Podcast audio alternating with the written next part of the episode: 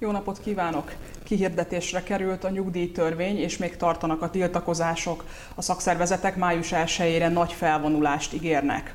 Ezzel párhuzamosan a köztársasági elnök száznapos programot hirdetett. Ennek a programnak az az érdekessége, hogy igazán karakteres ígéret és intézkedés nincsen benne. Itt a műsor felvétele előtt arról beszélgettünk Jan Kaspar újságíróval, hogy nem nagyon tudunk belőle igazán karakteres mondatot, tételt vagy javaslatot idézni. De vajon mi ennek az oka, mit csinál a francia köztársasági elnök, és mindez milyen következményekkel jár a ciklusa további részére? A stúdióban természetesen itt van velem Jan Kaspar újságíró, akivel ezekről a kérdésekről fogunk beszélgetni. Szervusz, szeretettel köszöntelek. Szervusz, Eszter.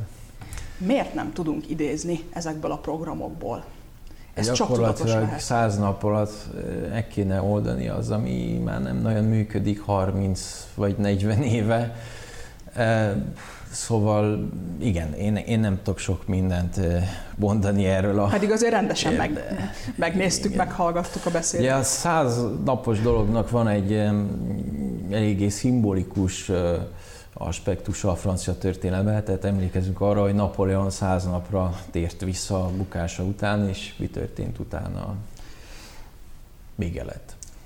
Mi a célja ennek a száznapos programnak? Ez már csak kommunikáció. Tehát volt ez a 13 perces beszédet, amit tartott Macron szem két hete a franciák előtt, és gyakorlatilag sikerült azt összehozni, hogy 13 perc alatt nem mondott semmi konkrétumot, tehát hogy egy, ahogy ez régebben szokás is volt, ilyen félig meddig kamu kijelentéssel sem sem jött a franciák elé, tehát konkrétan húzza az időt, próbál ebből a nagyon feszült helyzetből politikai kommunikációt kovácsolni, de én azt gondolom, hogy ez már nem, nagyon működik. Tehát konkrétan a falhoz érkezik ez, a, ez az egész. Ugye a sárga mellényeseket is így oldotta, vagy így próbálta megoldani, hogy húzta az időt. Akkor valamennyire bejött. Most az látszik, hogy július 14-ig azért el akarná ezt a dolgot húzni feltételezhetően arra bazírozik, hogy majd lesz nyár, meg lesznek szabadságolások, és akkor a franciák lenyugodnak. Ez a része sikerülhet? Majd utána mindjárt rátérünk, hogy ez kommunikációs szempontból hogy néz ki, tehát hogy le tud folytódni, ha tetszik ez a feszültség. Megoldódni nem, de lefolytódni. Konkrétan azzal kezdeném, hogy beismerte, hogy ez a nyugdíjreform pillanatilag egy, egy kudarc, mert ugye szeptember 1-ével fog hatályba lépni. hatályba lépni, és most adott a kormánynak száz napot, hogy konkrétan, tehát hogy már érvényben van a törvény, de nem lépett hatályba még.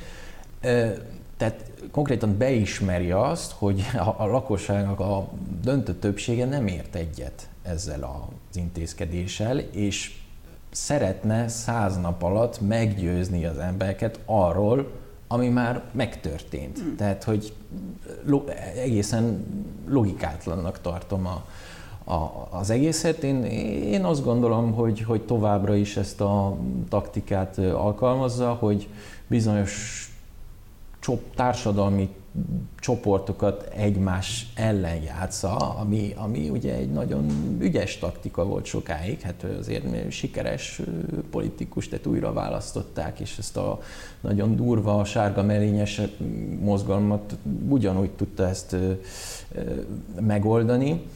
Én azt gondolom, hát most voltam két hetet Franciaországban, azt vettem észre, hogy kifejezetten feszült a helyzet, nagyon, tehát a társadalomnak a lelki állapota nagyon erőszakos lett, nagyon dühösek az emberek, és nem vagyok benne biztos, hogy ez már sokáig működni fog, így konkrétan öm, olajat dob a tűzre. Tehát ez a taktika ahhoz, hogy a káosz szélén öm, ennyien az egész társadalom, és utána azzal tud jönni, hogy ő a, a megmentő, hogy ő a rendnek az elnöke, és a többi, ez a, ez a, ez a taktika, de majd meglátjuk, hogy mi lesz a vége. Nehezebb lesz, mint a múltkor. Pont ezt akarom kérdezni, hogy a múltkor, a sárga mellényes mozgalom esetében, ugye az volt a megoldás, hogy bejelentette ezt a nagy vitát ami utána hónapokig tartott, és a végén ugye volt egy nagy sajtótájékoztató, ami mégiscsak egy politikai esemény volt, egy szimbolikus, rituális lezárása ennek a történetnek. Itt most nincs ilyen. Azt mondja, hogy ő elmegy vidékre, látogatásokat tesz, emberekkel beszélget, de minden nap másról beszél. Igazából nincs, én nem érzékelek vezérfonalat azon kívül, hogy most ő vidékre jár és beszélget az emberekkel.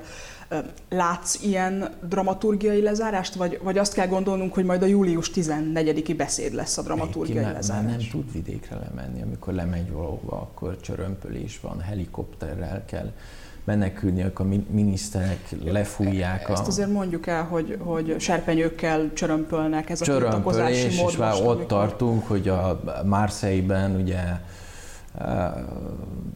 betiltották a csörömpölést, tehát a helyi hatóságok, és másnap egyik újságíró azt kérdezte a Macrontól, hogy ez helyesnek tartja, azt mondta, hogy ez nem helyes. Tehát itt tartunk, hogy Napoleon és de Gaulle utódja a csörömpölésről nyilatkozik. Tehát ezt süllyedtünk le jelenleg. Azt mondtad, hogy ez egy kommunikációs kezdeményezés. most a kommunikációs kezdeményezéseknek az a jellemzője, hogy mégiscsak kéne egy vezérfonal, egy erős üzenet. Én figyeltem, hogy tegnap előtt, szerdán, mondjuk el a nézőknek, hogy 28-án pénteken vesszük föl ezt a beszélgetést. Elizabeth Bank miniszterelnök ugye bemutatta a kormánynak az úti tervét a következő hónapokra. Onnan egyetlen egy dolgot meg tudtam jegyezni, de csak egyet, hogy tudni illik eltolják a migrációs törvénynek a parlamenti tárgyalását, mert nincsen meg hozzá a többség, ami ugye önmagában egy politikai üzenet, hiszen Born azt a feladatot kapta a köztársasági elnöktől, hogy találjon többséget, és nem talált. Ha ez valóban egy kommunikációs kezdeményezés, vagy mondjuk így politikai kezdeményezés, akkor mi lehet a köztársasági elnök és a stábja fejében? Mi itt a cél? Tehát, hogy azt próbáljuk megfejteni, hogy, hogy, hogy milyen taktikai vezérfonala van ennek a történetnek? Azt sem szabad kizárni, hogy konfliktusok vannak a miniszterelnök és a köztársasági elnök között, a plegykák Ezt szerint. tudjuk a plegykákból, hogy valami van. De, de durvább lett a helyzet, a Elizabeth Born már nem akarja használni ezt a 49-es cikket, ugye, hogy át lehet tehát lehet szavazni egy törvényszavazás Szavazás. nélkül. De most nyitva hagyta a legutóbbiban már, ugye először helyre utasították az Elizéből, és most nyitva szavazaton hagyta. múlott ugye a bizalmat Lisszabonság, tehát ez 9. 9, bocsánat.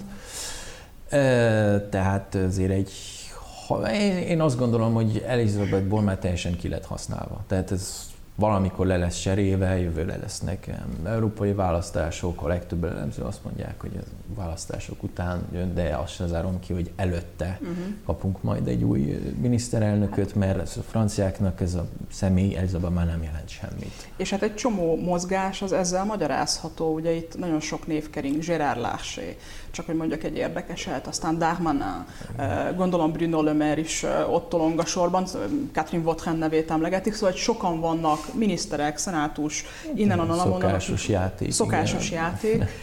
Egy csomó politikai esemény úgy értelmezhető, hogy hát zajlik a Matignonér a harc. Matignonér a harc, meg az Elizért a harc, mert nem szabad elfelejteni, hogy elméletileg, elméletileg 27-ben Macron már nem indulhat. Akkor most megállítalak. Miért mondod, hogy elméletileg itt több értelmezés is kering. Ugye van az egyik, hogy ha lemond, akkor esetleg újra tudna indulni, mert hogy nem Igen. tölt ki két teljes mandátumot. Erre gondolsz? Vannak olyan megközelítések, tehát ez létezik. Újságírókkal beszélünk Párizsban, akkor ezt az esélyt nem lehet kizárni. Másik az, hogy módosítja az alkotmányt, de az még esélytelen. Te, te látod, hogy háromötödös többséget ehhez össze tud ebben a parlamentben operálni? Ha káosz uralkodik az utcákon, akkor miért ne? Mhm. Tehát van olyan helyzet, amiben el tudod képzelni? Igen. Aha. Igen. Nem azt mondom, hogy ez a célja, de ebben az esetben lehetne. Ja, a politikai opportunizmus Igen.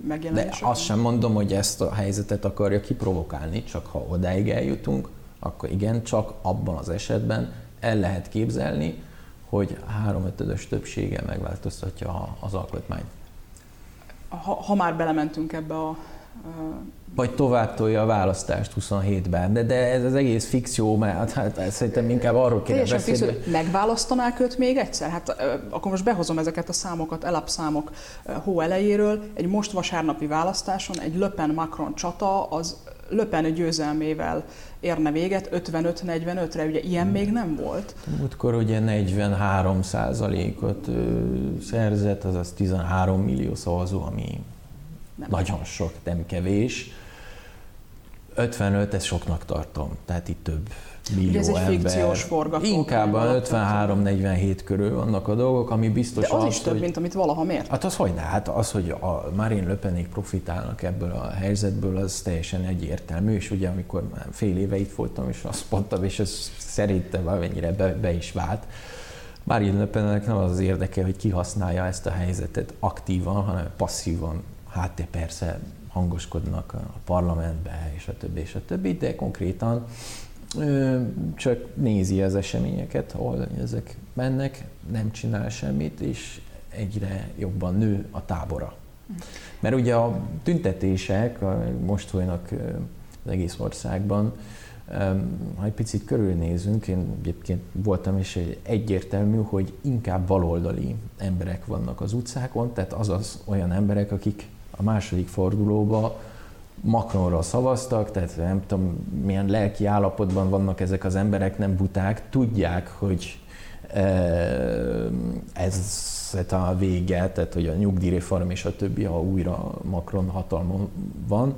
Tehát egyféle mert felszarvazott baloldali ellenzék megfigyelhető. Hát úgy szavaztak rá, hogy tudták, hogy lesz nyugdíjreform. Hogyne. És ugye azért szavaztak rá, azzal a hatalom azt a taktikát alkalmazta 2017-ben, de 22-ben, és nincs más megoldás a Macronra, azért jönnek ilyen riasztó adatok löpenékről, hogy ugye ez a 13 millió ember, meg ez a nemzeti tömörülés, vittem a fasizmussal azonosítható, és a többi, és akkor én vagyok az az ember, aki a, a béke, meg a, itt a jó indulat, meg a jó emberek táborában vagyok, és akkor megnyerem a választást. Az, hogy meg lehet-e még egyszer csinálni, nem vagyok benne biztos közvéleménykutatók azt mondják, hogy a köztársasági front az választásról választásra erodálódik, tehát egyre kisebb egyértelmű, hatékonysággal. Egyértelmű, és baloldali szavazók is. Tehát nem csak a, a republikánusoknál egyre szűkebb a, a, a terület, és átszavaznak löpenékre, hanem vannak baloldali emberek, nagyjából a harmada, aki átszavazott a nemzeti tömörülésre. Ugye sőt, ezt hát néhány éve ez teljes őrületnek tűnt volna, most ez a valóság. Hát, sőt, a jobb oldalon az egyik nagy stratégiai vita, hogy egy nagy széles jobboldali összefogásra Igen. van szükség, vagy a löpeni stratégia, amelyik nagyon tudatosan megy ezért a baloldali ö, szavazókért, akik ugye gazdaságpolitikai okokból. Löpen nem beszél, nem használja ezt a fogalmat, hogy jobboldal meg ha megnézzük a programjába, azt a múltkor is elmondtam, gazdasági, szociális kérdésekben, Baloldali igen, tehát a régi fogalmak szerint ez egy baloldali, ö, szinte szocialista politikai program. Tehát erős szerep az államnak, egyensúly a társadalmi rétegek között, és a többi az egyetlen nagy különbség persze migráció, a migráció kérdésben van. De ugyanúgy az hasonlít Löpen álláspontja Melanchonéval, az Európai Uniós kérdésekben, Oroszország kérdésében, a NATO kérdésekben, ezek mind nagyon hasonló politikai programok. Ha már Melanchont említetted, akkor ennek a nyugdíjreform történetnek a legérdekesebb következménye, hogy miközben a NÜPESZ és a baloldal volt a politikai pártok közül a legaktívabb a tiltakozásban, nem tudott belőle profitálni. Ugye Löpenék ezt a nyakkendős passzív ücsörgést választották, és ez úgy tűnik, hogy működik. Mélenchonék sokat dolgoztak, hangosak voltak, ugye ők egy konfliktusos stratégiát választottak, szerinted ez miért nem működik, miközben a szakszervezetek tényleg milliókat visznek ki az utcára? Azért ezt picit árnyalatlival, picit az utcán tudnak szerveződni a baloldali erők és ez egyébként nagyon, tehát sokan a jobb oldalon, vagyis olyan emberek közül, akik inkább a Löpen felé húznak, nagyon sokat panaszkodnak mostanában, mert még egyszer a Löpenék egyáltalán nem használják ki ezt a helyzetet, pedig lenne miből, ugye? Mm. De tény, hogy ha támogatottságról beszélünk, a tábor ebből nem tud hasznot megmutatni, elég egyszerű erre a válasz, erre a kérdésre, a problémára, ők is benne voltak évekig, évtizedekig, tehát a Melanchon miniszter volt még 20 éve, hiába hangoskodnak ilyen nagy vettem, eh, forradalmi beszédekkel. Az igazság, amikor ezek az emberek legalábbis így gondolják, a franciák egyre többen, amikor hatalomra kerülnek, akkor középre húznak, és gyakorlatilag néhány hónap után ugyanezt a politikát csinálják. Mint Itt Mitterrandra és Hollandra gondolnak, akik elnökként olyan. ilyen forradalmi programmal jelentek meg, majd egy-két év múlva fordulat? Emiatt vannak, ezt, ezt sokszor kihagyjuk az elemzésekből, nem szabad ezt magyar szempontból nem tűnik annyira riasztó, de Franciaországban igen, tehát majdnem, tehát a három emberből egy ember nem ment el szavazni. Hmm. És ez emiatt van. Emiatt van.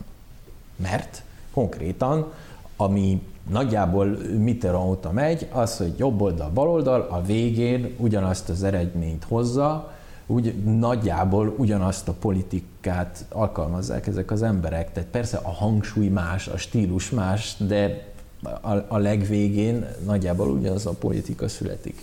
És a Mélenchon egyértelműen nem tud följebb menni, mert akarja vagy nem, ő ebben a táborban van, aki részt vett az utóbbi évtizedek folyamatokban. Löpenék nem vettek részt ebben. Tehát nem a személyes riasztósága, vagy a, a demobilizációs hatása a probléma? Hát, hogy már régóta benne van a képben, az is számít, de inkább az számít, hogy, hogy akár mennyire radikális a, a, a, a stílus a baloldalon, akár mennyire radikális ötletekkel jönnek, Erről már van tapasztalatunk, amikor a hatalomra kerülnek, 2012-ben a Hollandnak egy, egy nagyon radikális beszéddel, ugye beszél, kapitalizmus és a többi, hát mi lett a vége? Hát Macron, mert abból jön, abból a csapatból jön Macron, ugye. Szóval és ezt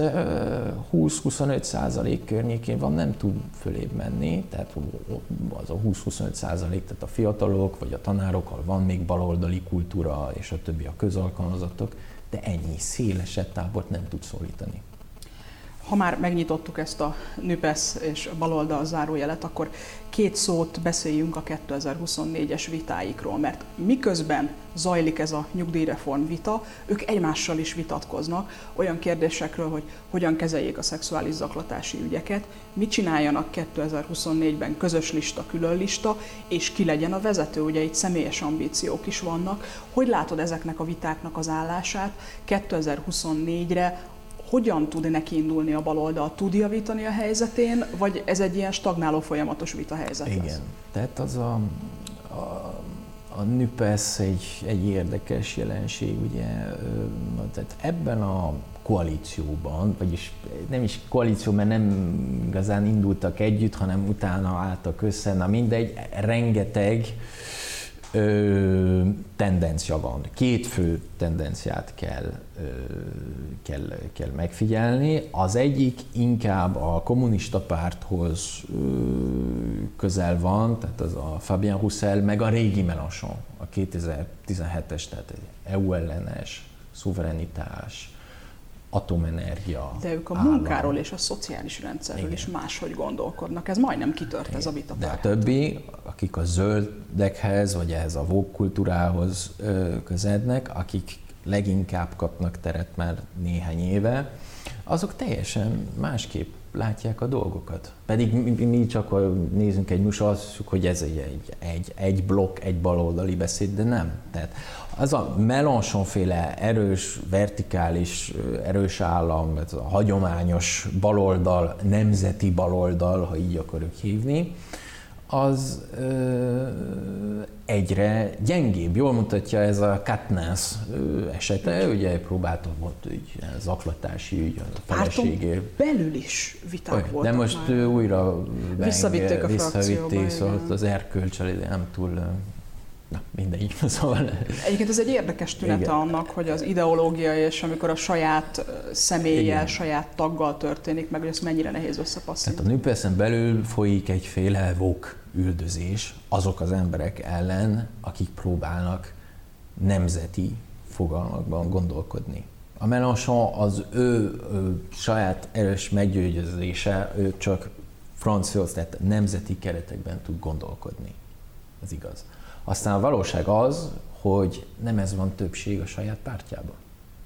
És nem tud utódot találni, ez lett volna az utódja a Katniss. Nem François Ruffin? Hát a François Ruffin ugye Ugye most kijött is egy nem politikus. és a Mélenchon is egyébként Igen. szépeket írt róla, Igen. ezt azért tegyük hozzá.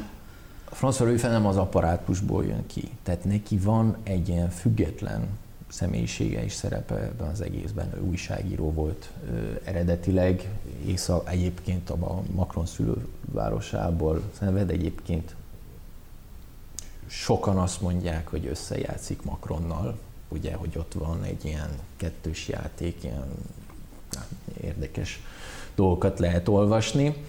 Ö, én azt mondom, hogy ő, a François Ruffin, ez a vók és nemzeti baloldali viták fölött van, szóval igaz, talán ő az a személy, aki ötvözni tudja Tudja ezt. ezt a két tendenciát. Azonban én nem, nem látok sok lehetőséget ennek, mert nincs meg neki ez a politikai státusza, tehát inkább egy ilyen civil társadalomból jön ki, és ezek, ezek a személyiségek nem, ne, ez nem nagyon működik Franciaországban. Mert hogy ez egy írtózatos politikai munka, olyan politikai közösségeket összeszervezni, akik nagyon alapvető dolgokban nem értenek egyet, Európában nem értenek egyet, és arról megy a vita, hogy közös Igen. lista legyen. Valóban, ott vannak a inkább federalista zöldek, meg mondjuk ez a nemzeti baloldal, a, ez, a, ez a baloldali szuverenizmus, ezt nagyon nehéz összepasszintani, ehhez egy olyan személyiség kell, mint mondjuk egy François Mitterrand, aki hosszú évek alatt ezt Igen. képes összeszervezni Igen. és megjeleníteni. És kell hozzá egy apparátus. Rüfennek nincsen semmilyen. Ha nem kapna, azért vannak ezek az érdekes megfigyelések, mert ha az ő nevét említjük komolyan, akkor azt jelenti, hogy van arra lehetőség, hogy egy apparátussal tud majd kampányolni. Csak abban az esetben tudna egy apparátust működtetni, ha kap segítséget a másik oldalról, ami nem egy ilyen olcsó konteó dolog, vannak ilyenek a francia politikában, de azonban én nem tartom a, nagyon a esélyesnek.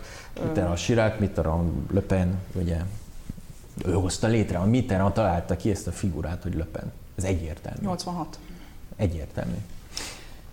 Jó, hát akkor bezárhatjuk szerintem ezt a e, nüpez zárójelet, persze ezt érdemes figyelni. Térjünk át a másik oldalra, ugye beszélgettünk már kicsit Marine Le Penről, aki tényleg felmérésről felmérésre az látszik, hogy erősödik, és ahogy mondod is, a kormánypárti kommunikációban hát egy ilyen szokásos mumusként jelenik meg.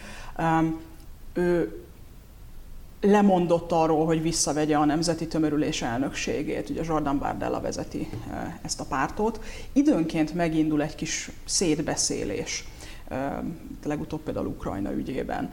Ki vezeti ezt a pártot, és kinek az álláspontja érvényesül? Ki a főnök? A Löpen klán vezeti, a Löpen család, amelyikhez tag Jordan Bardella, ugye Én úgy tudom, magá... szakítottak majd jön Magyarországra hamarosan, majd megkérdezik tőle, nem tudom.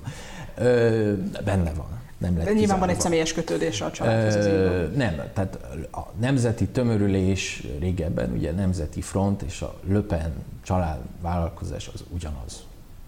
Ez ugyanaz.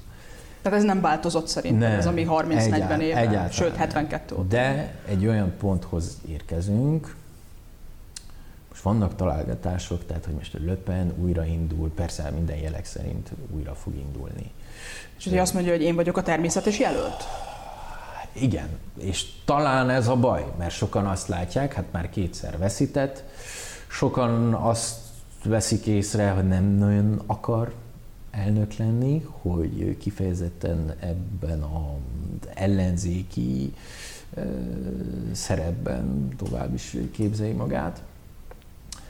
És ugye ilyenkor az lenne a logikus, vagy legalábbis ha... Fölépíteni valaki, valakit. Fölép. És ez a valaki természetesen Zsornán Bardella, mert ezt egyébként a baloldali emberek is ö, ö, könnyen beismerik, egy nagyon tehetséges ö, fiatal politikus. És jók a számai a plegykák szerint neki is.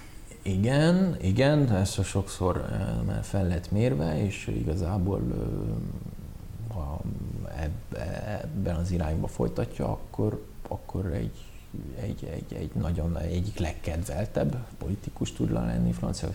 És azt mondanám, hogy egy elég jó, hogy mondjam, tehát Észak-Párizsból származik. Nem is akár egy honnan. Ilyen, nem, nem is akár honnan. Ugye mindig azt magyarázza, hogy a migráció miatt kellett onnan elmenekülni, de egy ilyen viszonylag nem szegény környezetből, de ilyen kis emberek Szóval ez még lenne a, karizmáján mit, mint javítani, de négy év múlva van a választás, ez bőven elég idő lenne. Nekem az az érzésem, hogy nem az fog történni, hogy továbbra is Löpen lesz a, a jelölt. Uh-huh. Ami már megint ahhoz fog vezetni, hogy a Macronék azt fogják eljátszani, hogy a jó emberek a fasizmus ellen a... Szerinted sem működhet pár. Egyszer vagy legalábbis nehezebb lesz újra ezt. Minden felmérés azt mutatja, hogy megnézed, akkor a, a, a nemzeti tömörülésnek a, a, a választási eredményei választásról választásra javulnak. Ráadásul nagyon tudatosan javítgatják ki, ami nem működik. Tehát gyakorlatilag most is ez történik ezzel a passzív stratégiával, hogy, hogy Löpen azért elmondhatja mondjuk négy év múlva, hogy hát kérem, én azért végignéztem itt az összes parlamenti iratot, és képbe vagyok.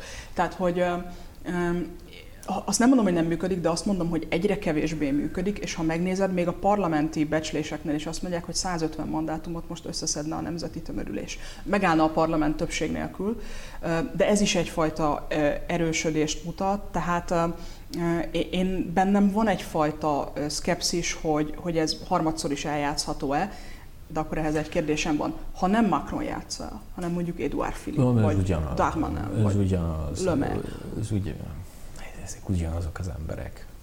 Ha most be kéne menned a kocsmába, és akkor ez azt hiszem, hogy utolsó kérdés lesz, és azt mondanák, hogy hát Kaspar úr, akkor szerencsejátékot játszunk, fogadni kéne arra, hogy 2027-ben hogy fog kinézni a második forduló, és ebben a második fordulóban ki fog nyerni, akkor most milyen téteket tennél meg, és majd utána legközelebb megbeszéljük, frissítjük az előrejelzésünket. Edouard Philippe 51, Le Pen 49, és hogy néz neki a parlament? Hát 130 képviselő nemzeti tömörülésnek, vagy olyasmi. Tehát magyarul a centrum Alá. tudna többséget alakítani? Igen, hát szét, szét lenne szakítva a republikánus tábor, és már régóta várjuk. Teljesen esélytelennek ne... látod, hogy a NÜPESZ uh, kis izmot építsen, és 2027-re megtalálja magát?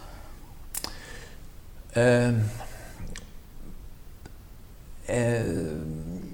ők ugye ők szervezik most az utcákon a tüntetéseket. Abban az esetben, én most szívesen válaszoltam a kérdésedre, de nem az a legesélyesebb szerintem, hogy 27-ben választás legyen ahhoz, hogy ezt mindig is, ez négy év múlva van. Négy év. Nagyon sok idő. A löpenék éppen azt csinálják, hogy próbálják ezt bebizonyítani, hogy játszák, tehát tisztelik az intézményeket. Mert az egyetlen igazi érv, ha lefasisztázunk valakit, az valóban a fasizmus, amikor létezett száz éve, ők a demokratikus intézmények ellen voltak. A nemzeti többülés az egyetlen olyan párt az országgyűlésben, aki tiszteli és a, tehát követi a folyamatokat, és nem akadályozza meg a munkát. A nőp ez folyamatosan akadályoz mindent.